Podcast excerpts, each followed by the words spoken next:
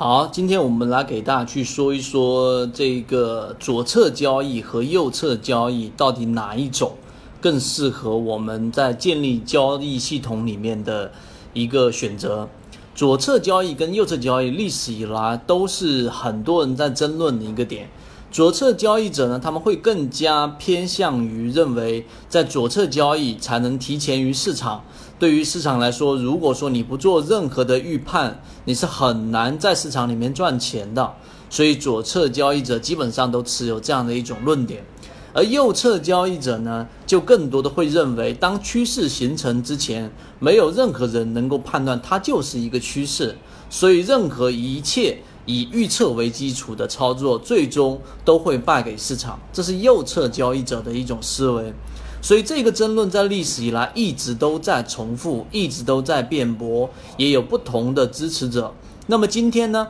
我并不是要给出你一个唯一的答案，而是要告诉给你，在我们的听得懂的北大经济学课这这个专题，然后呢，也是为了希望大家能够拥有像经济学家一样的经济学思维。而不是让你说啊，只会执迷于自己的一个观点，也是我们前面说的，你的喜好就是你的坟墓。我要告诉给你的是，这两种观点其实有几有一些核心是需要你去理解的。第一个核心就是左侧交易者跟右侧交易者，实际上呢，他们都必须要考虑到一个很关键的词，叫做仓位。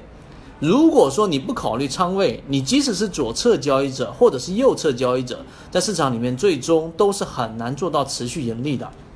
我来花最后的一分钟来给你解释为什么仓位那么重要。首先，左侧交易者一定要在高概率的这一种机会上去进场。例如说，当像今天也是一样，今天市场的成交额已经到了这个一千三百亿以下。历史以来，你有没有去看过有多少次成交额在一千三百亿以下的？基本上到了之后，就是我们说的先有地量才会有地价。所以呢，市场在这个位置上，你要做一个左侧交易没有关系，仓位一到三成介入进去，选对的个股。那么右侧交易呢，实际上要做的就是不能太过于谨慎。左侧我们需要你谨慎，因为你会有猜错，猜错之后三成仓位以内完全是可以止损，亏损完全是可以接受。但是右侧就必须要让你下手果断的快很准，一定要仓位足够重，不然一波趋势走完之后，大部分散户之所以会亏钱，就是因为他们总在趋势形成的一大波之后再介入，